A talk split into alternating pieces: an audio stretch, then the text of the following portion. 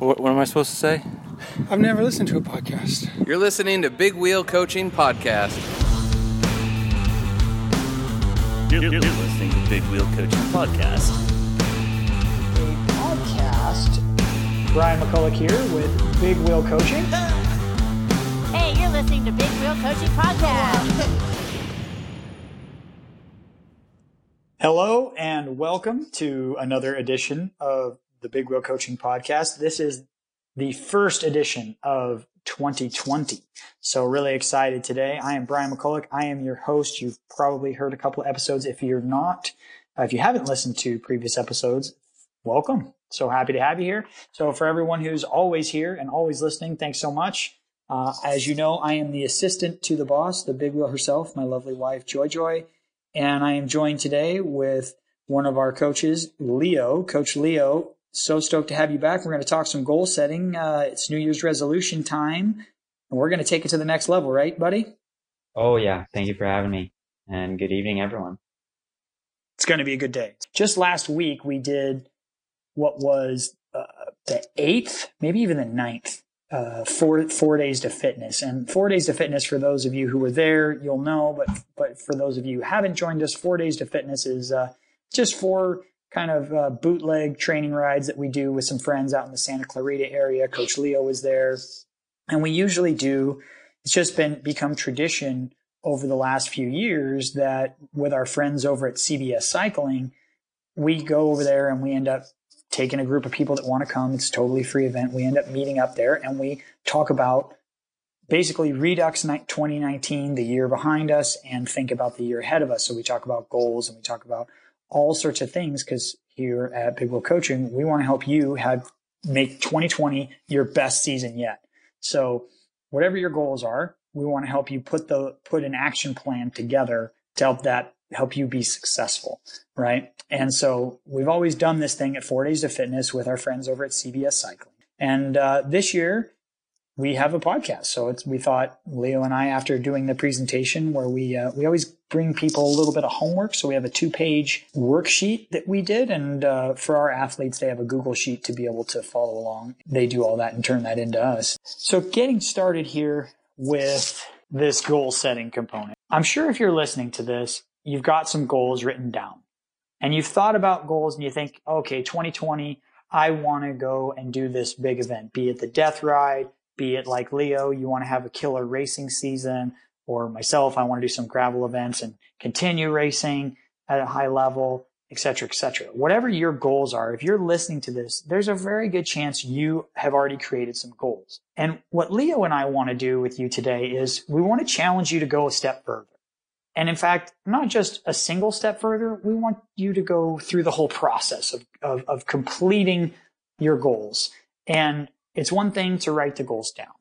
It's another, well, it's another thing altogether to write them down and think about what the plan of attack might be. And that's really what today's podcast is about is we've taken over the years of big wheel coaching. We always started with, Hey, what are your goals? When we would have our new athletes or when we would turn over, turn the calendar page to a new year, we would get together and we'd say, Hey, what are your goals? What are your goals? What are your goals? So goal setting is something we've done for a long time, but it's got, we've come to find out there's another couple of layers that really make it a, a well-rounded process, shall we say, right? So it's not just writing your goal down. It's about visualizing what it's going to feel like accomplishing your goals, right? Because you want to know and intrinsically understand, like, oh, why am I going after that? And then there, there's a whole other question there. So when adversity strikes, you want to know why you're going through this, or not even necessarily adversity.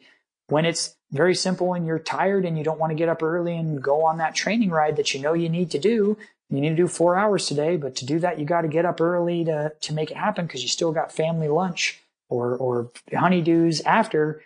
You got to be able to know why you're going to get up early. So it's not just a right goals. It's now about why we do them visualizing what will feel like to accomplish them.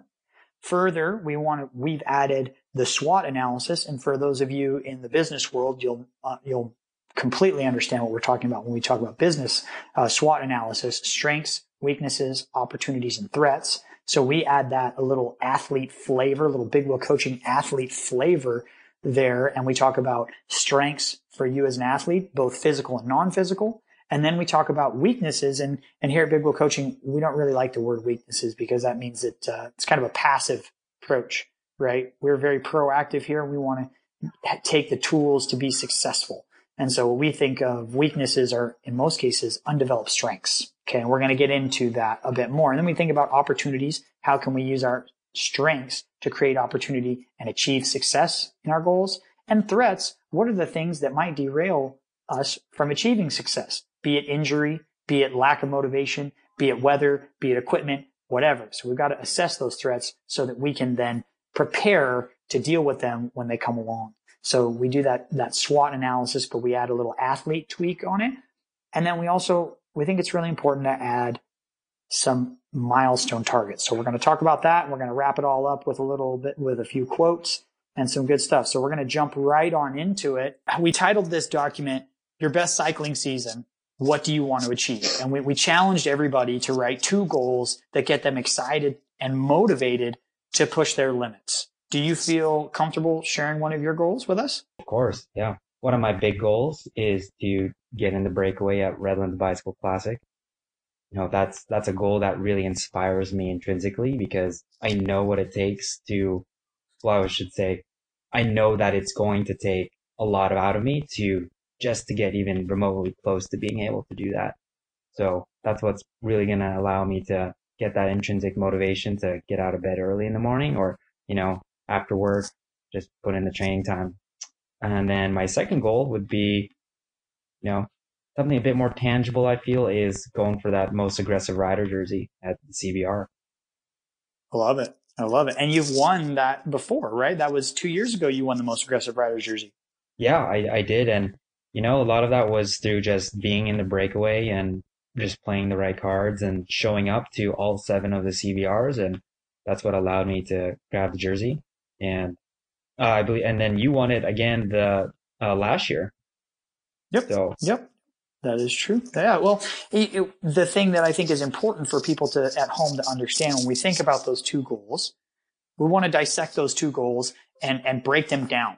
Okay. So for you at home, if you're writing down your two goals, you already heard things that get Leo excited. He already infused his goal with what is going to get him excited and keep him motivated. Because if you make the goal too, too ambitious, it can deflate your motivation and be like, well, there's just no way I'm going to, there's just no way that I'm going to achieve that. So I'm not going to do the work. So it's important that you make your goal something, something achievable, but not so achievable that you're not going to even strive for it. So for example, saying something like, I want to complete the Redlands Bicycle Classic that's not necessarily motivating me as an athlete because I've done it nine times, right? I'm, I'm going to strive for something more and say, Hey, I want to finish the Sunset Road Race, which is day five. I want to finish that in the front group. And I've never done that before, right? So, so that's something that's really motivating and challenging, but not so far off as for me to say, Hey, I want to win a stage because that would be probably a bit, a bit lofty. But so for you guys at home, I think it's really important to kind of sit that down and really try and find that balance because it should, it should, this mo, this, this goal should challenge you, might even scare you a little bit, but it's too much. And then all of a sudden you're just going to get halfway or you're going to get started down the path and not even going to try. So the, the next component of our, of our process, once we've uh, written down these two goals, and the reason we want you, by the way, I should back up. The reason why I want you to write down two goals is because I don't want you to be uber fixated on one goal. Okay. If you want to write down three goals, four goals, that's great. I want you to do 10. 10's too many. But let's think about a couple of goals that you can work towards. And, and if you're really, really ambitious and you're listening to this and you're going, you know what? I've got some professional goals that I'd like to write down too. That's, that's where this is really important because when you're dedicating yourself to, for example, like you're cycling, say you're investing seven, eight, nine, 10, 12, 20 hours a week in your cycling, we want the goals to be appropriate for that. And you can do the same thing for your professional goals. You can do the same thing in your personal life. You can do the same thing for whatever you're doing. So you can have multiples uh, of these documents filled out, right? So I know at least for me, I have personal goals. I have professional goals, both in my coaching, things that I want to achieve as a coach and as an athlete. So I use this document for both, right? I don't, I, I can't, that's why I don't want you to have 10 cycling goals because 10 cycling goals means I probably don't have the bandwidth to do any personal or professional goals. And chances are, if you're listening to this, you have all of those, right? So after you've written them down, this is a fun part. I, I think this is very important to the goal setting process is I want people to vividly describe what it will feel like to achieve these goals. And I use the word vividly for a good reason because I really want most bike riders, not all of them, but most of us learn by doing. Okay. And so we feel, touch, taste, smell. That's how we learn, right? Very few of us are auditory learners where we just, somebody instructs us to do something, we learn it. Most of us learn by experience. Okay. And because of that, that means you're probably very visual in the way you do things. And if you are like most athletes and you are very visual, this component where you make a very vivid description of your goal will be extra powerful for you because now you can connect a visual of what it will and the emotional component of what your goal will will feel, touch, taste, feel like. Okay. And when you do that, that is going to help keep you motivated like Leo said, when it's early in the morning and you had to drag yourself out of bed and get an extra bit of coffee in before you get on the trainer or whatever and whatnot, right? Or if you're training after a, a, marathon of meetings at work or this, that, the other. So vividly describing what it feels like to achieve these goals. Leo, you and I have talked about your goals. What, what will it feel like for you? Would you, do you mind sharing yours? Yeah, I would love to. Man, the man, to, to just be able to have those goals set in mind will just allows me to go after the chase. And it really creates that purpose to do what I love doing, even though it's rain or shine and, you know, it might be cruddy weather. When you have a clear vision of what you want to do, it makes it, I'd say, a bit easier to have the behavior to just be consistent with your training. And, you know, and one of my athletes, I think a great example with what he's going through. You know, he's busy with work and then he's got, you know, he's got some things in the morning and he couldn't get his training in. So what ended up happening was it was already midnight and, you know, he ends up still training outside, got on the bike and still did his workout at midnight. You know, and Brian, you know, of course you and I can, outside can talk about this. at midnight. outside at midnight, still got it in. And, you know, of course, like, you know, it's probably best to just rest. You know, it's already kind of too late, but I don't know. What, what are your thoughts about that? But his purpose was just, you know, it's just so clear to him. He just wants to squeeze it in. I love that. I love that. I will say that that's absolutely impressive. And I want to then take the other side of that and caution that and temper that. And like you already alluded to is that mm-hmm. in the moment we, we, we have to look at what is the best thing. And, and really, this is why you have a coach, right? You want to look at what is the best thing for me long term and what is the best thing for me short term. So yes, long term is it great to be able to check the box and get all of the, the workouts in as necessary? Yes. But the reality is if you go too far, and in that particular case, getting on the, bice, the bicycle at midnight and riding outdoors is pretty extreme and the risk is quite high, right? Now, I mean, I've done a lot of riding at night over the years and never ridden at midnight, but certainly ridden uh, quite late into the evening. And uh, the the the issue, you know, you you think about it like logically, you're like, well, yeah, there's not as much traffic on the road, you know. Hey, at least there's that, you know. And so you got to give them kudos for that, and then you just go, okay, hey, next time that happens, like let's just jump on the trainer. Let's call it 45 minutes. Let's rock something out. Because what you, you, the other knock on effect is you start the ride or you finish the ride at midnight, whatever. Okay. Now you're wound up tight. Your circadian rhythm is even more jacked up than it's been.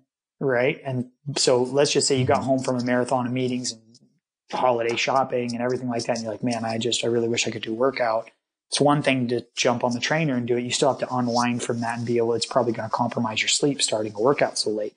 But going outside in the weather and the elements and doing all that and I'm sure there was a little bit of thrill and like, hey, that was cool. Nobody's doing that.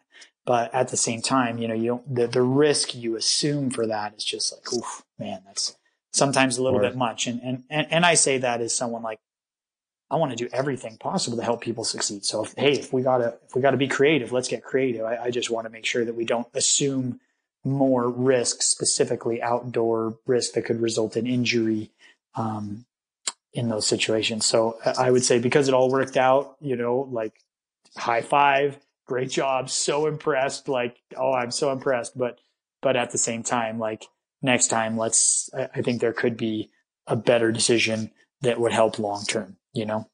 But again, that's just me hearing the situation from you right there. I, I don't know all the details. That like really translates towards, you know, the next question on like, why are the goals important to you? His goal, I believe, like taking away the riding at midnight, but just just understanding him psychologically, he's probably thinking, you know, his goals are so important to him that he's just going to do whatever it takes, try and complete that because he's just so inspired to just get it done. I believe that's what a type of goal we need to have. Oh yeah, that's that that's that's an incre- impressive drive, right? I mean, just to be so driven to be like, hey, I'm going to put my kid on at 11 o'clock at night and start riding or whatever it is, right? That's that's really impressive. And what I would say is when we talk about, we want to answer this question. Why are these goals important? The why gets tossed around a lot. Like you can go on social media or you can go on the internet and just like, you know, find your why. What's your Zen moment? Find your why. And, and I think what gets lost in all that discussion of, of finding your why, it should just be really gut reaction. Why is this important to you? why is this important to you? It's not like we're trying to grill people or, or, or, you know, justify their, what they're doing. But in some ways, we want them, well, in a lot of ways, we want them to be able to justify it to themselves, right? Like if you're going to take this time away from your family, if you're going to take this time away from your work, if you're going to take this time and invest it in this thing, which is your cycling, and you're going to say, Hey, I want to be the top three in my age group at the Mammoth Grand Fondo, right? Whatever that is right? Or, hey, mm-hmm. I want to get the most aggressive riders jersey at CBR. Hey, I want to get my category three upgrade. Whatever that is, we need to know why. We need to know why it's important to you. Okay. One of my athletes who listens to our podcast regularly and, and is just incredibly helpful um, with feedback, his goal when he went through this process was, Hey, I want to find balance. Mm-hmm. I want to find balance in my life. And the thing that was really interesting was that's really him searching for his why because he has to go talk to his wife and say, Hey, hey, honey, I'm going to go spend five hours on my bicycle today. Or, Hey, it's Sunday and I've been working all week and I've been doing 12 hour shifts. I need to go do this two hour sprint workout because I want to, I want to be competitive in the most aggressive riders jersey in category four. Right. Well, he, you know, he has to know why because he has to go tell his wife, Hey, Hey babe, this is really important to me and let me tell you why. So it's not only that we want you to understand your why, it's so that you can communicate that to the people that love and care about you and express to them because when you're making sacrifices and, and if as an athlete and you're listening to this, I want you, you have to know you're making sacrifices in your time to be doing this and those sacrifices are worth it. And that's the why when you know that the sacrifices are worth it, then you can help educate all the people around you to go, well, geez, dad, geez, mom, geez, husband, geez, wife, like, why are we, why am I doing these? Why are you doing this thing? And you go, oh, well, very simple because I want to wear that jersey. And when I wear that jersey, there's no, there's, you know, there's 80 people who started that day who wanted to wear that jersey just for one day. And I want to wear it for the whole season right? And that's what we're talking about with you doing the most aggressive rider jersey or my athlete who's targeting that in the category fours at CBR, et cetera, et cetera. So knowing why is going to help you get out the door, not just when the weather is foul, but when you have to justify it to yourself and your family and friends, why you're going to skip out on pie after holiday dinner, why you're going to, Hey, I'm, I'm not meeting you guys for beer, or I will meet you guys for beer, but I'm just going to have water right? Because some people have weight loss goals or some people have, have other goals associated with their goal. They might want to, you might want to win a bike race or you might want to climb better or this or that. And all those things are important, but there might be a weight component, a weight loss component to your thing. It's not just a performance goal thinking, okay, I need to get this much stronger or I need to build my endurance so that I can ride strong at hour three in an endurance mountain bike race, right? There might be a weight loss element to what you're doing.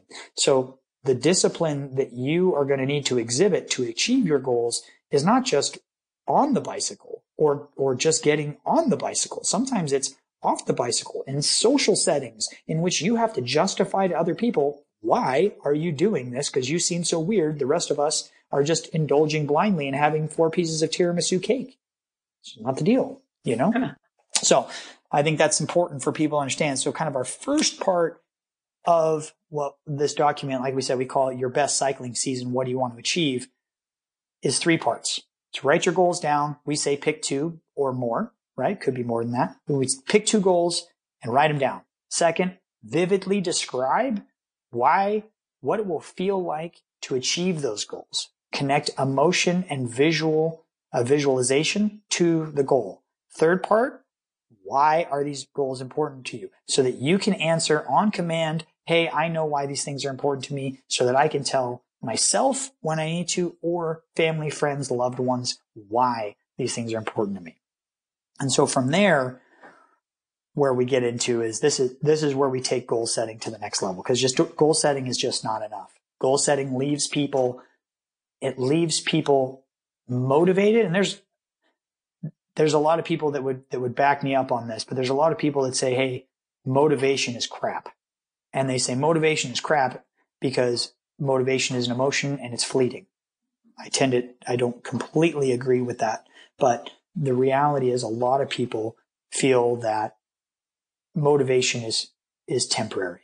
And what you really need is discipline in order to be successful. Okay. And this is where we're going to start saying, Hey, setting your goals and getting fired up and having, knowing your why and all these things is just not enough. We have to make a plan. Okay. And that's what we love to do as coaches. We love to help people make a plan. We love to help them execute the plan and we like to help them shift the plan throughout their uh, path while they're on the path to get towards their goal. Okay. So that's where we bring in the SWOT analysis, which is something from business and businesses in every industry of the world use this and strengths, weaknesses, opportunities, and threats. Okay.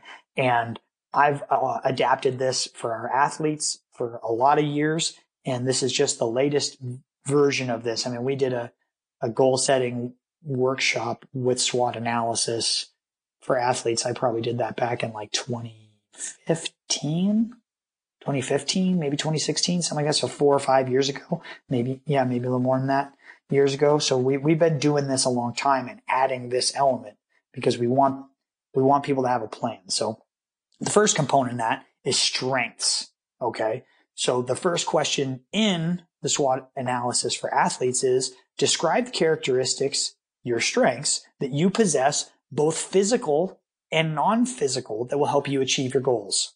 And I think this is, this part is so important to be thorough about. Okay. And the reason why I want everyone to be thorough about this is because I said physical and non-physical strengths. Okay. Because as athletes, we tend to think of ourselves as, well, I'm a great climber. I'm a great sprinter. I'm, I'm a really strong mountain biker or I'm really strong technically on the mountain bike, which then leads to what I'm not good at. Right. And in this particular case, we think you're much more powerful, potent, and important than just whatever physical things you're good at. We think that having an indomitable will, having incredible discipline, like the, like, like Leo's athlete that's training at midnight. That's like, you have an indomitable will. You will, you will overcome, right? Do you have some of that in you? Do you have a whole lot of that in you? That's a strength, right? Hey, I'm really flexible or, hey, I have, uh, access to my wife is a physical therapist and she can give me a, saw, a massage once a week. That's, that's a strength. That's, that's like, that's great, right? So what are those things? It might be money. You say, Hey, I have enough money to get all the things I need and I can, you know, have first class travel, take the time off I need to, uh, and do those things, right? Or you might say, Hey, I work from home. So one of my strengths is that I work from home and I can sleep in after a big training session right? Or I can start my rides later because I can, since I don't have to commute, I can, I can train an hour longer. These are important non-physical strengths and attributes that can be supportive of you in your process as you're on the path to get to achieve those goals. So I think that's really important to identify those strengths, both physical and non-physical. What, what do you think, Leo? Oh, I love it. I feel like if we are honest with ourselves, I believe that we see our strengths, we can always put ourselves in a scenario where we can leverage that. So just speaking of like physical strength, if, you know, if we don't have the best sprint, you know, in comparison to some of the other sprinters, obviously we go for the breakaway. If that, you know, and that's our strength, we just, and we have to figure out how to put ourselves in that scenario. So if we can figure out what our strengths, then we can translate that to on the field. And you bring up a really good mm. point there because when we know our strengths, we can then tailor our execution towards those strengths, right? So instead of saying, okay, well, let's put, put together a scenario. If you're an endurance mountain biker and you want to go to the Leadville Trail 100, for example, and you say, hey, my strength is I have a cast iron stomach and I never get, I never, you know, I never get queasy while riding. It doesn't matter if I eat solid food, liquid food, or, or dumpster dive in the middle of it with, uh, with a trash panda. You know what I mean? Whatever. Like that, that's an important strength to build into your training and then the execution of your goal, which we would be like, Hey, you know, we can, we know the food is not an element that we need to worry about, right? That's maybe not the perfect example of what we're trying to accomplish here, but you guys get my point that when you have your strengths, we first have to identify them so that we can then fold them in to the training process and event day process to help you be successful at your event and every step of the way leading up to the event. So definitely. So to everyone take some time, you know, if you're listening to this with a pen and paper, hopefully you are, you know, take a minute, write that down, think about your strengths, you know, hit pause, think about it, and then kind of join us back. But the, the second component here, remember SWOT analysis is strengths, weaknesses, opportunities, and threats. So the next component is weaknesses.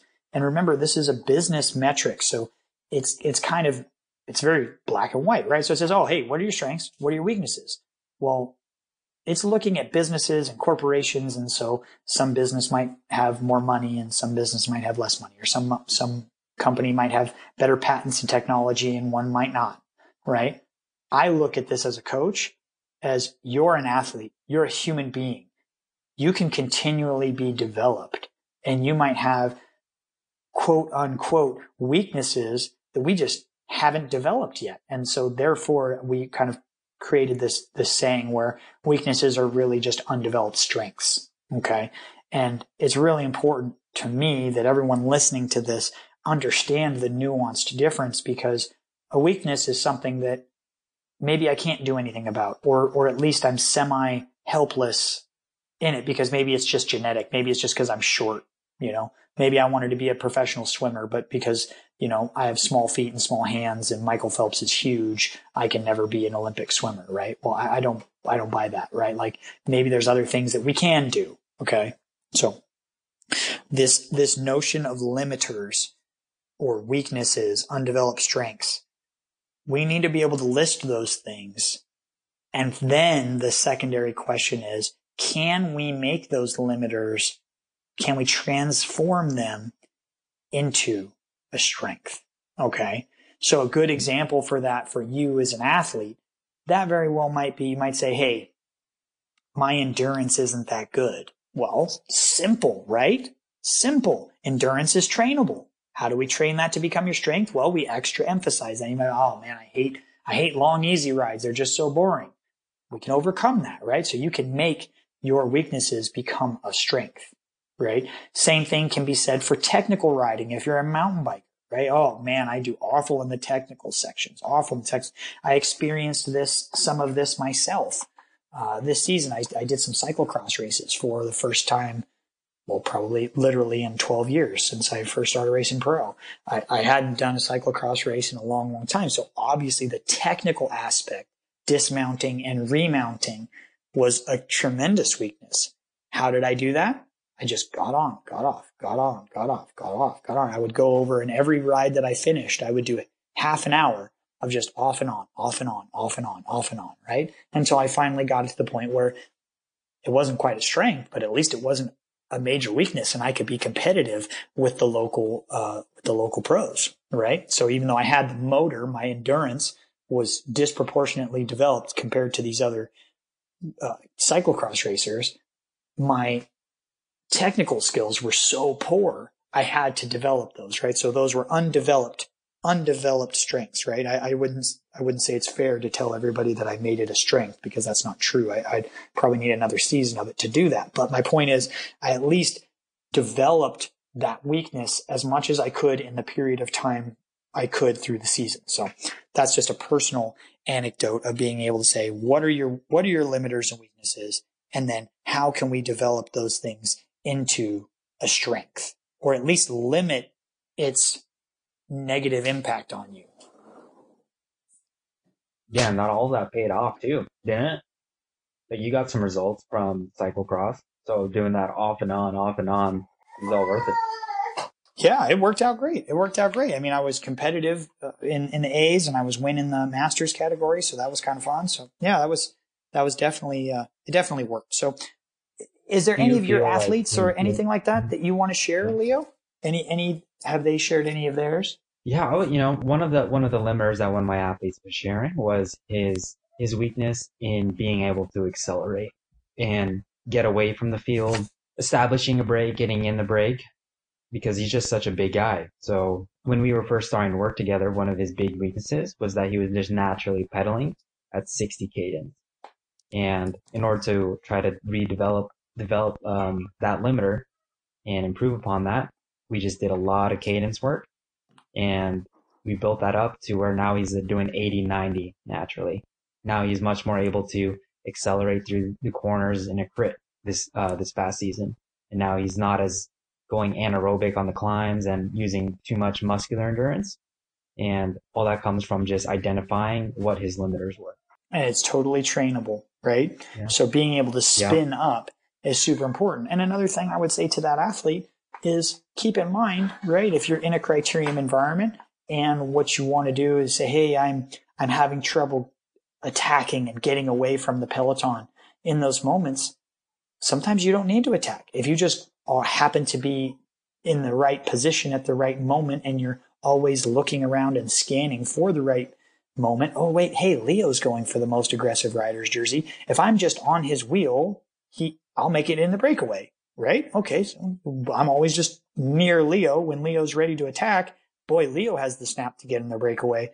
Now I can benefit from him, right? So sometimes it's not just a physical component, but it's also that non-physical component and just being a heads up bike rider that can help you do that while you're growing that. Cause just kind of like I shared with my technical skills on cyclocross, sometimes it takes more than a season to develop these things. So for your athlete there's a there's I don't want to call it a band-aid, but there's like there's a stopgap measure that we can implement and we can help them with as coaches to go, hey, while you're doing this, like we really need to get this above 90, even above 95 in a criterium environment to help you, you know, really be able to snap the rubber band and get away from the peloton. But until then, what we can do is position ourselves appropriately so that you can get in the breakaway by being on the right wheel and someone can take you to the breakaway instead of you having to force it yourself right? So there's, there's multiple ways for which we as coaches and you as athletes can work together to be able to address these weaknesses and, and really make, remove them as a limiter from your performance. Cause we're all about helping you perform at your highest, highest capacity. Love it. You know, one of the, one of the experiences like today on the group ride, just thinking of like, you know, I feel like this really translate well with limiters which was like there was me and another guy going up a climb, and there was a scenario where he was pretty much attacking, attacking, trying to drop me, but the road was just flat enough where he couldn't drop me on the climb. And I knew I wasn't going to drop him, but I knew he was tired. And I felt like I wanted to attack him, but what I did was, you know, I knew that I had more pop than he did and I just waited till I got to 150 meters and we were able to seal the deal. But then I realized, or he realized that, you know, he didn't have a lot of pop. So on the next climb where it was like a super steep section, he pretty much capitalized on my weakness and he was able to stay away on the final climb where it was like a super steep section. And I feel that's, you know, just like being able to identify those really can mold you as an athlete. I love that. I love that because it's all about that mindset. And we've talked that a lot about with our Monday motivation this, that, the other, just making sure folks understand that the, that mindset of being an athlete is really important. And I don't want anyone to think that we're, we're, we're too serious or we're, we're taking this too seriously, but, but at the same time, you know, our athletes, when they get on their bike, they're, they pretty much are just clocking in and getting the work done, right? I mean, you're having fun while you're mm-hmm. doing it. And we really pride ourselves at Big Wheel Coaching. We, we try to make training fun, but because it's not all just, you know, grinded out work, but at the same time, like you really want to get the most out of it yourself and the most out of the scenario and this, that, the other. So that mindset is super important because if you, if you get that mindset just right, where you're like, Hey, this is the work that I have to do. And outside of that, I can have fun. That's great. You're to, that's to improve your chances of accomplishing your goals and staying motivated continually through the ups and downs of the season and your build towards your goals. Because remember, we kind of have two two kinds of folks are really listening to the podcast here, and, and we have people that have season long goals, right? And so most of those are say like if you're a road cyclist and you're going to race a criterium season, so your season is from February to July, for example, and then you have some people that are doing kind of big bucket list type events, be a Belgian waffle ride or, or Dirty Kanza, would be it gravel or Leadville mountain bike, you know, this, that, the other. And so those folks probably have two or three really big events on the, on the calendar and then a series of smaller events that are feeder events that are going to help them get into shape, have fun, et cetera, et cetera, right? Like one of those, for example, is locally we have this, this race, um, it's the eight and 12 hours of Temecula, SoCal endurance race. Well, for those people that are going to, um, or maybe it's a six and 12, I apologize. It's a six and 12 hour here uh, in January and it's a mountain bike race. And for some people who are doing um, like Leadville, for example, they're on that mountain bike, uh, endurance mountain bike program. They need to go out and do that six hour mountain bike because that's the first stepping stone to helping them get a big ride in that's kind of fun with their friends. It's not too serious. They can test some things out with the bike, check out their fitness, try some new food or, or hydration strategies or this, that, the other. And then we can all kind of see what went well and then we can move on beyond that. So keep in mind that uh, that mindset uh, is really, really important. And those milestones are, are a good, good component of that. So getting into this next area, the SWOT analysis, we have strengths, weaknesses, opportunities, and threats. So when we think of opportunities, Leo, what do you think of when you think of opportunity? Are we are we using our strengths to create opportunity? Are we are we just sitting around passively hoping for opportunity to come our way? Are we what are we chewing here? What what's the best way to think of it? I believe the best way to approach this is when there's an op like we want to put ourselves like I said before is kind of piggybacking on that is putting ourselves in the scenario where we can utilize our strengths. And it's going to be really challenging if we don't put ourselves in a place of opportunity. You know, and just like how you said, the SWOT analysis is very business oriented. A business is going to do its best to put itself in a position where they can be successful in the business. And same could go with bike racing, where we want to try to sway the peloton, or like I like to believe is like put the peloton in our favor where we can try and get in a breakaway or know all the opportunities that will allow us to get in a break. So knowing all the sections and the segments where it can be best optimized to get in the breakaway. If we know like there's a tailwind section or there's a huge headwind section on like a flat long stretch, we know a breakaway might not work there. So perhaps like we think the best opportunity is maybe it'll be like towards the tail end of the headwind section where it leads into a very technical area where the Peloton single files. So just kind of like breaking down, breaking down the event knowing the opportunities where we can be successful and know our strengths,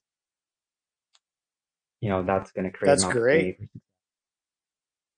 for- oh, I love it. That makes I, sense. I love it because oh, absolutely, that makes sense though. Because Yeah. what we're what what I really think it's important for people to hit and understand is that we have to plan how we're going to use our strengths to create opportunity. Okay, and uh, there's a, there was a great old saying I can't remember exactly how it goes, but uh, people people seem to I think it goes like this: like people confuse opportunity or luck because it it looks like work and shows up at wearing overalls, right? And so I I, I know I Right, probably right. kind of butchered that that quote, but it's it's a great quote because it's saying, hey, you have to work to create opportunity. So we have these strengths. They are our strengths. We've already identified that, that these are things we're good at. How can we use them to create opportunity? So for example, right, Leo, you have proven that you can get in breakaways very well at the local level of bike racing. Like you're doing it at the hardest in the in the longest races, the hardest races, all the best stuff here. Like you were in a breakaway at the Tour of Tucson last year, right? Like really hard bike race and you get in the breakaway. Okay. So you've proven that you can do that. So that makes it a very important component to understand how you can use that to accomplish your race day goal of wearing the most aggressive rider jersey at the California Bicycle Race Series, right? Like that's nine races or however many the series is. It's, it's fluctuating or growing. And that's a really positive thing, right? So we know that that, that you have that strength. How can we have that? Because one thing to get in the breakaway, and if they're only giving points to the guy who leads across the line, well, okay, so you got in the breakaway. That's step one. Step two is now we got to make sure that you're the guy that crosses the line first. So it does get more complicated, right? So when we think of, of creating opportunity, we've got to look at our strengths and say, how can these strengths help us become successful? Okay. So with your pen at home, hopefully you're writing this down. Just think about it. How do you plan to use your strengths to create opportunity and become successful? This is all about being successful, right? We want you to get something for your hard work. We don't want you to just put in a bunch of hard work and come up, come out with a bunch of frustration. We want you to achieve those goals. That's the whole purpose. We're taking goal setting to the next step. Okay. So take a moment here, write down what, how your strengths can create opportunities. And then the next, fo- the next component of this is what situations or factors could derail your ability to accomplish your goals. So that's kind of like threats. Okay. In fact, I would say that's exactly what, what we're going to call threats, like a situation or factor that could derail your chances of accomplishing your goal. Like that's a threat. If it's, if it's threatening your ability to, to accomplish the goal, we need to, we need to think about it and how we might attack that as an athlete. Okay. So for example, one of my athletes, he's in a situation where what he wants is he wants to do this really big race, the Tour of the Gila. Okay. Wants to do this really big race. It's a five day stage race. He wants to do it as master's rider, right? Well, one of the things that could threaten that is if he has a lot of business trips. He has a lot of business trips come up. That's going to affect his, his ability to train because when he goes and he travels, he can't take his bike with him. Right. So we want to think through that and go, okay, well, wait a second. We need to A, know when we're going to, what are the likelihoods that we're going to have a lot of business travel? And if that does come to fruition and there is a lot of business travel, how are we going to accomplish that? Well, what we did was we worked because we know this time of the year was very slow for travel. So we added more training, added more training, added more training so that he's ahead of the schedule in case these things come together, right? In case he has more work travel than anticipated, which is probably 60 40 going to happen, but he still really wants to go with the rest of his team to Tour de Gila. How are we going to deal with that? Oh, okay. We're going to plan ahead and we're going to work towards it. And we're going to do some extra work, right? So mm, for you at home who are thinking about that, it's same thing goes if you're thinking about Leadville. I had an athlete last year that was trying to get to Leadville and there was just no way that that athlete could qualify for Leadville at the first few qualifiers of the year. Like he couldn't go to the Austin Rattler. He couldn't go to uh, a number of these races. So he thought, okay, I'm going to have to go to the Leadville stage race, which is like two weeks before the Leadville Trail 100. Then at the last minute, he was able to go to the Tahoe Trail 100, which is literally a month before. So it was like, oh my gosh, like now we're racing this week, right? So we we really kind of worked on that because this this gentleman I was coaching was very open with me, very honest, and said, hey, here's what I'm trying to do, and here's all the, the things that that might derail me from accomplishing this goal. And so we just brought his readiness up to a level that was going to help him be ready to rock and roll should the call come. That it was like, hey, you've got a week off, go to Tahoe. And that's what he did. He ended up winning his category. It was actually really cool. So, um, Wow. Leo, you got anything to add on top of that when you think of uh, what factors could derail our chances for success? Oh, definitely. I feel, you know, this is one we can definitely conversate about, which was like two years ago when I first was doing Redlands. Like, you know, I was really motivated to do my first big pro stage race and probably overcooked it maybe a little bit or, you know, actually maybe not overcooked it, but due to a lack of stretching and working on flexibility, I had a knee issue and the knee issue was probably more of a knee injury, a minor injury where I couldn't actually rotate my full knee in a pedaling rotate, like, uh, pedaling motion. And, you know, I called you like as soon as it happened, like, cause I was just freaking out. I was just like in panic. You know, I, I don't usually ever just call you on a whim. You know, usually I'll shoot you a text, but you're kind of like, what did you do in that situation? When I just like, kind of, you know, you probably dropped what you were doing. You're probably doing something, but you pick, you were able to pick up and assess the situation for me. Yeah, that was, this is actually f- for everyone at home. This is a really, I want you to, to tune in here because it's a really teachable moment. But basically, Leo's big goal of the year was the Redlands Bicycle Classic. And in that year, it was a little bit early in the season. It wasn't as pushed back as it was uh, in the last two years. But anyway, what happened was we were training really, really hard because he he needed to get his category one upgrade in time. So he was still racing in December to get his category one upgrade. So the time off between end of season and beginning of season was very, very small. And at that time, he ended up developing a knee problem when he got really like right up to, gosh, it was like three weeks before. And you hardly even trained, if memory serves me. No, And no And- definitely. No, I we talked a lot about this, right, Leo? Because what we talked about was I didn't want you to panic. And it would be so easy to panic, right? And, and specifically, we should be really transparent with everybody that your goal was that you wanted to be the best rider from, you know, from SoCal, like the regional guys, like not, not the guys on the pro teams or anything like that. You wanted to be the best guy out of that. And that was what we were really, really working for. And what we said was, Hey, rest is best. Let's, let's, let's rest hard early. Even though you initially felt like a couple of days rest was like, okay, I'm good to go.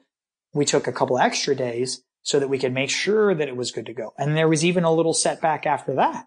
Right. And so you just kept on it, kept on it. And, and you, of course, were fantastic about it because you went and got treatment for it. You got massages. We looked at um, the cleat position. We looked at the saddle position. We looked at changing the saddle, saddle height, bike fit, all those other things. Right.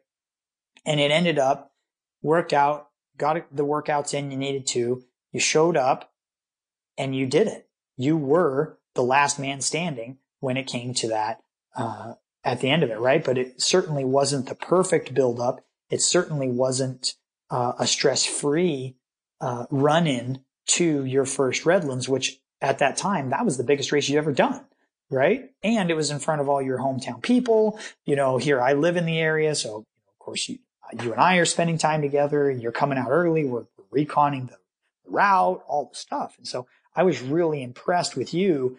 Um, because our secondary question, and I want to lead everybody into this, but our, our secondary question in this threats component of our SWOT analysis is how will you adapt and overcome in the face of adversity in order to achieve your goals? Well, Leo had to do it. You know, yes, we did it together and we, we worked on it and we thought about what were the best ways forward, but, but you did the work, Leo. You did all the work. You did a great job. You figured out how to adapt and overcome so that you could achieve your goals because there was actually, if memory serves me, there was a couple of guys that year that we know that were slated to be on teams that didn't show up because they were having, oh, you know, my feet hurt or my knee hurts or, you know, I'm having neck problems or my fitness isn't where I want it to be. Right. And you could have easily said, Hey, I don't want my debut at the Redlands Classic to, to be compromised. I want to give it my best. And no one could fault you for that. But at the same time, you said, Hey, I've put so much into this. I, un- I know why I want to do this. I want to do this. And you made it happen. Okay. And, and what that is a real great illustration of is, Hey, you can put in a lot of work towards what you're working for. So for everyone at home, whatever goal you're working towards, you're going to put in a lot of work for that. And you might get darn, darn, darn close, almost taste it, almost taste it. And then you could have a setback and not be able to do it. Okay. Or, or have to revise the goal as we get closer right? But what what we realized in this particular situation by helping you revise, you still accomplished the goal because the goal was you wanted to be last man standing of all the locals, and you were, and you did it. It was I couldn't have been more proud of you, right? And I know at that time your team manager was hoping for more uh, from you, but but uh, I think you know having looked at all your data and and knowing you personally, Leo, like you really rose to the occasion did a great job and, and you paddled a bunch of his other, you know, a bunch of your other teammates that, that didn't try as hard. So, uh, I, there's a lot to be proud of. And I hope that people can learn from that and, and see your example there and go, okay, hey, when adversity strikes, this is what I can do to adapt and overcome.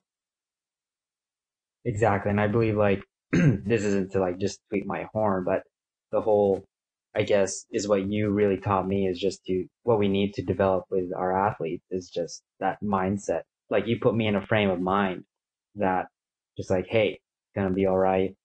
Just, you know, do X, Y, Z, you'll heal up and then we'll get back to the work and you'll, you'll be just fine go leading into your big event. And that's exactly what happened. So just understanding like when those threats arise, we just have the mindset to adapt and assess the situation and then look at our opportunities to figure out what we need to do. Absolutely. And, and so that kind of closes out the strengths, weaknesses, opportunities, and threats. So the SWOT analysis, the athlete SWOT analysis of it. But again, we talked about this being a really well-rounded approach to goal setting. So we had the goal setting, we had the SWOT analysis. And now the thing that we really, the last thing we want everyone to do at home here is we want to help you develop some milestone targets that are going to help you get closer and fuel you as you get closer to your goals. So we want you to write down three is a good number, but maybe it's more milestone targets that are going to help you achieve your goals. Okay. And the secondary question is, what can you do today, this week, and this month to keep you moving forward? Everybody's setting New Year's resolutions right now. Okay. Everybody is setting New Year's resolutions. Oh, I want to lose 10 pounds. Hey, I want to do Leadville. Hey, I want to do Dirty Kanza. Hey, I want to do Belgian Waffle Ride. Hey, I want to, I want to win my age group at, at the Rock Cobbler or whatever it is, right? I'm just naming off random stuff. But the reality is these are all big goals. And the only way we're going to accomplish big things is we're going to have to break them down into bite-sized chunks that we can manage. Okay. And so when we say things like, what can you do today, this week, and this month to keep you moving towards your goals? Those are milestone targets. Okay. Milestones are things like Leo and I were talking about this before we got on the podcast. If you have a weight loss goal, let's say you want to lose 15 pounds before your big race in June. Okay. If you want to lose 15 pounds, you don't just say, Hey, I want to lose 15 pounds. 15 pounds starts with losing a single pound. Okay. So maybe your milestone target is I want to lose five pounds in this month. Okay. So first milestone is five pounds. Okay. Well, then we know that losing weight progressively gets harder. So instead of saying, Hey, 5, 10, 15 pounds goal accomplished, maybe it's five pounds.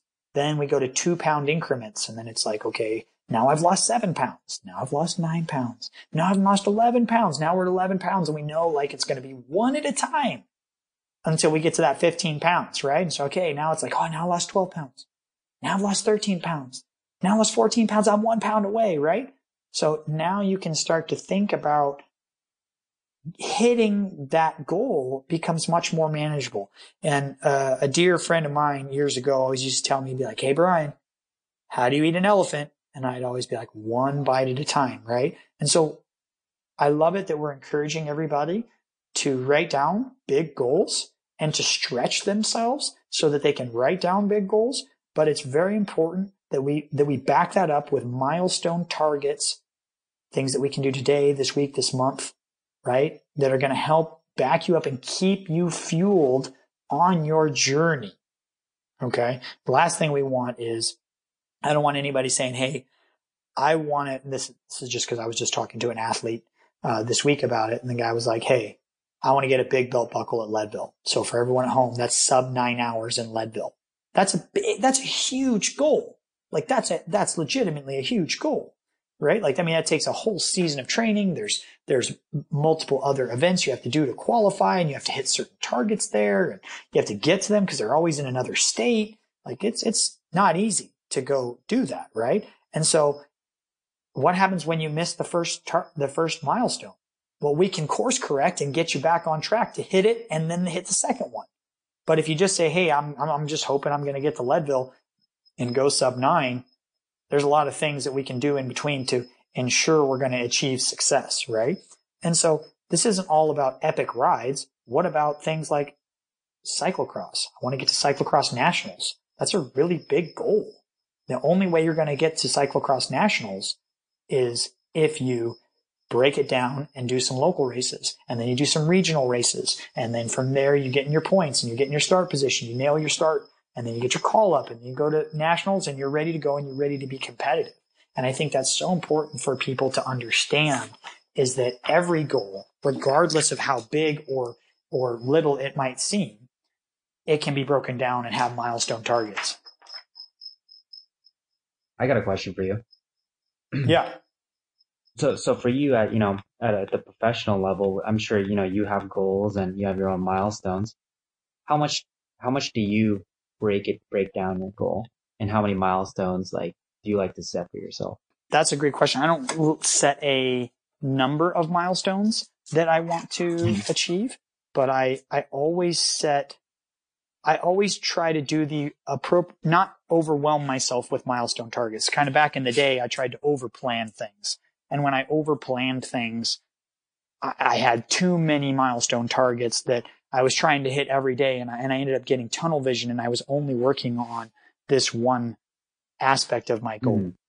And that made it really, really difficult. And then I kind of overcorrected and I went to like, Hey, I'm going to have just a couple, just like one or two.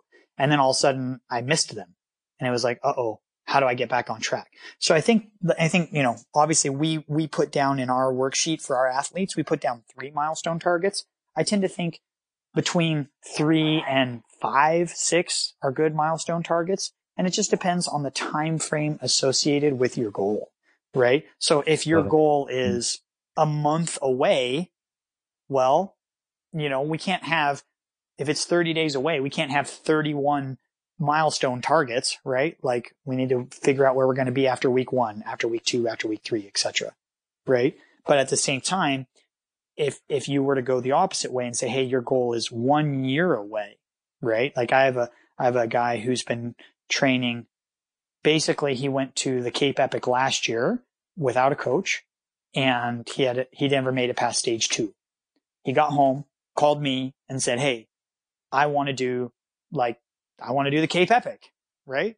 And bless his heart, like he's crushing it. He's doing so good, right? But when you have a year out to your goal, it's almost overwhelming to think through it. And this, this particular gentleman is super driven and very disciplined, travels a lot. And he's been able together, we, we just put it in manageable chunks so that he could be like, okay, this is what I can do now. This is what I'm working on now. So I, I think without putting an exact number on it, I want everyone to think of it like the benefit there is of working with a coach is being able to put the right amount of milestone targets in front of you that motivates you, not so many that it demotivates you, but not so little that it, uh, shall we say, under motivates you either, right? Like you got to be like, okay, hey, I can do this. I can do this. I can do this. I can do this. Right. And we're all at the same time too, we're all human and we, and we don't do well when we have a single, single, single, single focus, right? Like people got to be husbands, wives, fathers, daughters, work, you know, employees, all those things. So you can't just say, Hey, I, I'm going to tune everything in my life out and just think about my cycling goal. That's just, that doesn't work. And, and I can say that for someone who has a, is a professional who has professional teammates that don't have any other job than this, uh, than just riding, etc. So it's really important that people are well rounded. So don't overcomplicate, unnecessarily overcomplicate your life. Leo, we wanted to close this out with a, with a little bit of wisdom for our journey. And we've got a couple of quotes. Would you like to read the quotes to everyone? And I got this quote from NCBI and this quote talks about how these psychologists were saying goal setting is an important strategy for behavior change and has been effective in changing physical activity in adults. So just with that setting a goal activates a behavior change of taking action. And that, that's where it all begins. Just when you write down something and you start and you put your mind to it, that's, that's just how the little stream becomes a waterfall and we like waterfalls. We like waterfalls. yes. And, uh, you know, I've got a, I've got a quote here that I always like to read. Uh, I always try to draw inspiration from things outside of cycling for my cycling because I think that's the best way to, for us to have well-rounded approach to, or at least get innovative ideas. And there's this great book called The Art of War by Sun Tzu, and it's a very, very old book, but, but business leaders use it and, and, uh, all sorts of industries use it. And, and there's this great quote, and he talks about victory. Victory is achieved through preparation and planning. Rarely is it achieved through the application of brute force. And I, I want everyone to think about that for a second. Victory isn't something we always associate with our goals because we think, you know, hey, my goal isn't to win the race. My goal is to be the, you know, the best I can be. And that's fantastic, but that's still a victory for you. And so when we think about victory, we think about what Sun Tzu said years and years and years ago. I mean, this is ancient China when he's writing this. Okay. He's talking about preparation and planning. He didn't say anything, anything about doing the work. He said all about preparation and planning. Right. And I think that's the, that's the power of having a coach. That's the power of having someone in your corner that wants to help you be successful. Right. And, and to me, as someone who really gets a tremendous amount of enjoyment of helping people achieve their goals, that's the part that really is enjoyable is that preparation and planning component because so many of our athletes and everyone listening to this podcast, they're down to execute. We just got to make sure that what they're executing on are the things that are going to help them be successful, right? And get rid of the things that aren't, right? Make sense, Leo? Yeah, completely agree. Like I can't, rec- you know, I can recall all the times where, you know, like the Tucson stage race, you called me, uh, after the stage and we talked about the next stage and you were like, dude, like these teams are just going to kill each other. Just, you know, let them kill each other. And then I was like, all right, I pretty much have one move. I have one opportunity to get myself in a break and heck, like it worked. And that's gone for other several races. And, you know, when we just prepare for the races the day before and do our homework. Like I remember one of my athletes, like we knew who was hot and who was not leading into the season. And we marked three guys and they attacked from the gun and he followed, he followed those guys and he got himself in the winning breakaway and he got his first result. So a lot of that goes well with the quote with just proper preparation. I love it. I love it. Oh, that makes me so happy. That makes me so happy. We have one more quote with for everybody and it's by a gentleman named Dennis Waitley. Okay. And he says, failure should be our teacher, not our undertaker. Failure is delay, not defeat. It is temporary detour, not a dead end. Failure is something we can avoid only by saying nothing, doing nothing, and being nothing. And I think that's just fascinating because so often we think about, we just talked about victory, right? Well, this gentleman's taking the opposite approach and he's saying, Hey, the only way to get to victory is you got to fail. You got to try. You got to test yourself. You got to see what's going on, right? You got to push your limits. You got to stretch yourself. And when we think about goal setting, that's what we really started with. I want everybody at home to stretch yourself. Put something down on paper. And if it doesn't work out, tear up the paper and write it again. That's okay. That's okay. Just get something down on paper, revisit it, see what's working, try again. If it fails, that's okay. You just have to stay in the game. You have to keep trying. You have to keep grinding. You have to keep pushing your limits. And that's what's going to help you be successful. And what I want people to take from that quote, right? Failure should be our teacher, not our undertaker. There's two components of that. And one thing I think Mr. Waitley just got a little bit wrong there is that you can learn from success too. It's not winning and learning.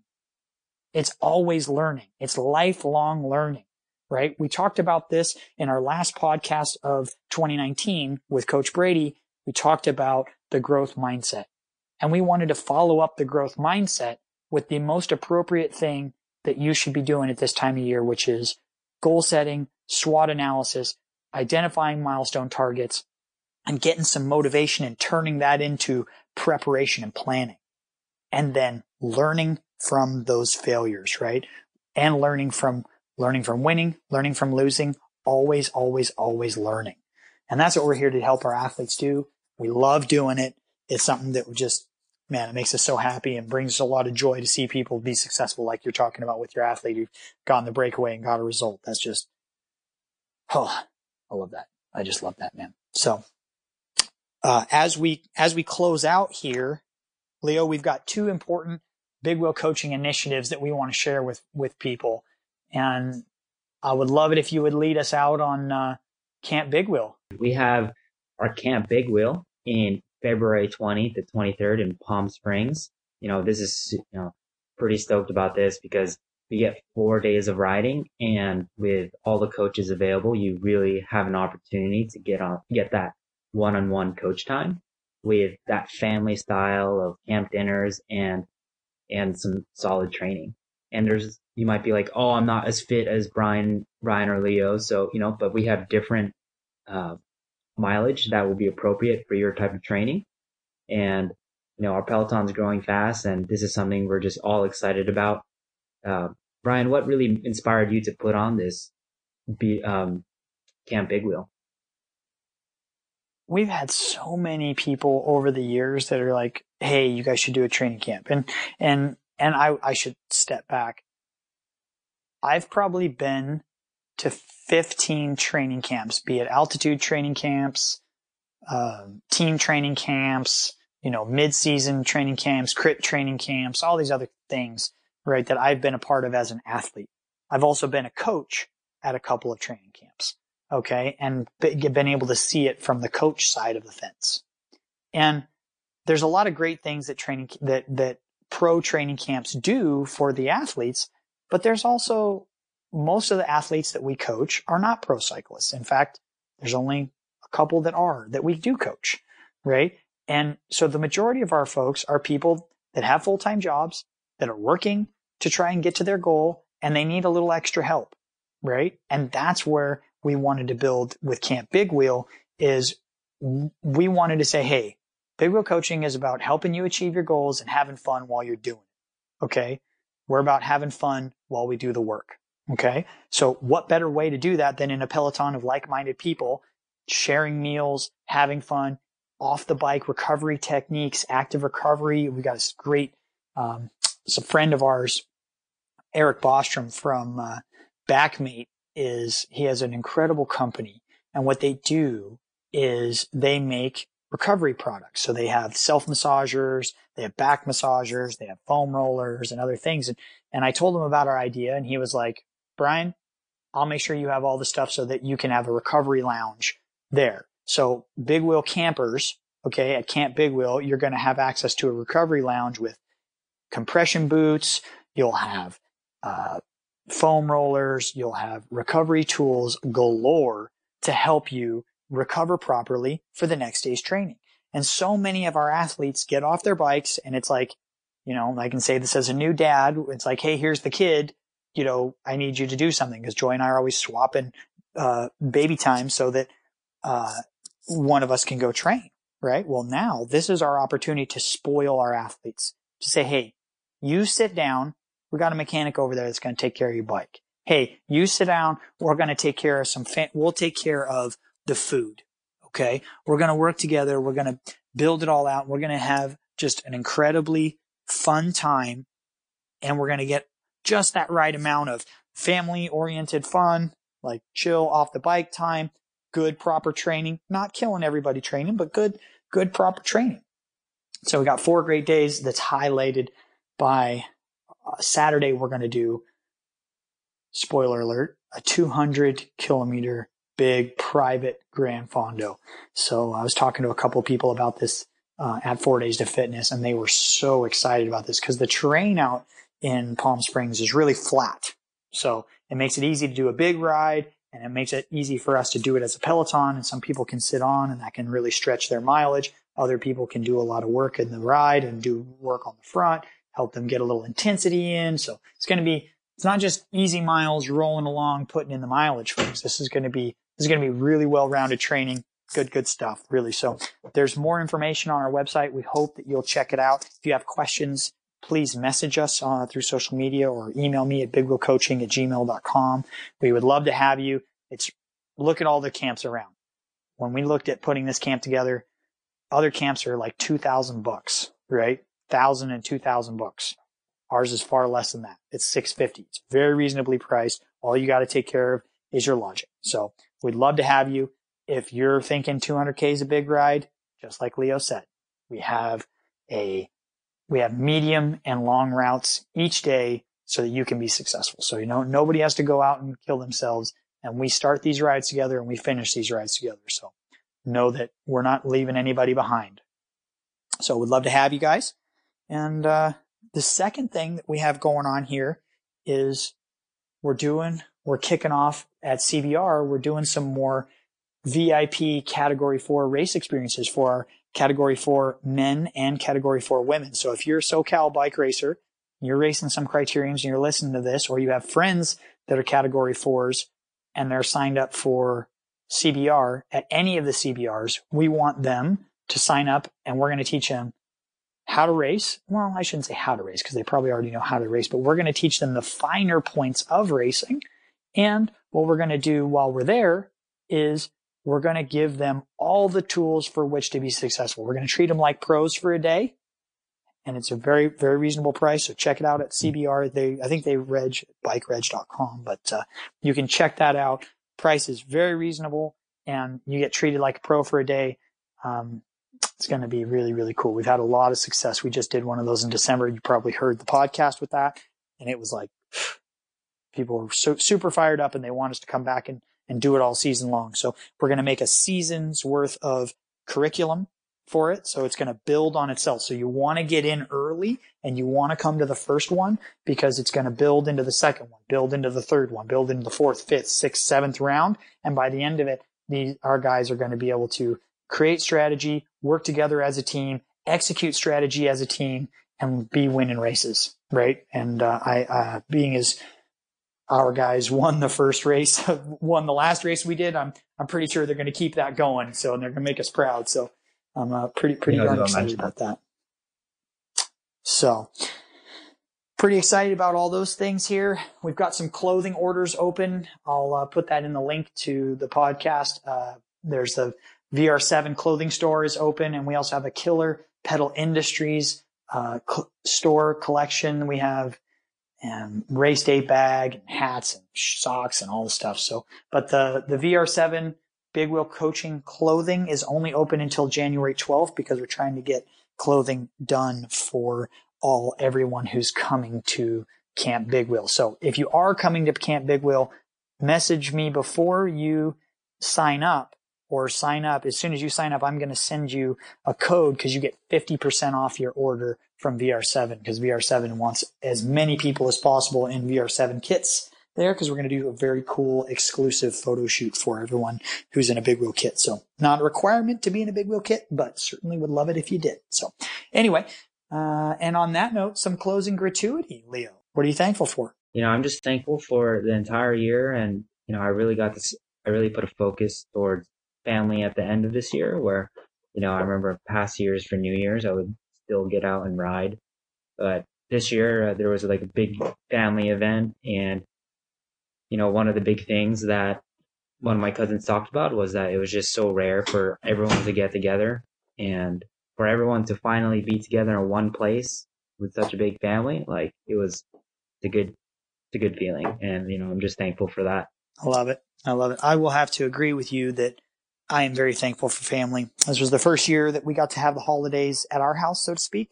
Uh, usually we always travel for the holidays and we got to have my in-laws came over and even my father came over for the holidays. And that was just really special to see so many people coming together and, and loving on Seamus and teaching him the meaning of family and what the, what the holidays are all about. And, and a lot of our friends were included in that. It wasn't just family. So we're really, really thankful to bring everyone into our little house and, and, uh, make them a meal and tell them, let, show them how special they are to us. So I hope everyone had a great holiday. I hope they're fired up for a wonderful New Year's.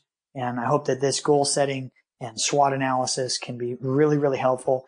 If you listen to this and you want the document, a PDF version of the document we said, email me, bigwheelcoaching at gmail.com or message us on our social media challenge pages and I'll send you, send it to you. Happy to do it. And outside of that, we just hope you guys have an incredible 2020. We hope that 2020 can be your best season of cycling yet and know that we're happy to help you do that. If you have questions about coaching, questions about training, hit us up. We're here. We love doing this. We'd love to help you. And uh, we have some spots open for coaching for 2020 and we'd like to help you do it, help you be successful. So thanks everyone for listening. We wish you an incredible new year. Until next time, be safe, ride hard, have fun.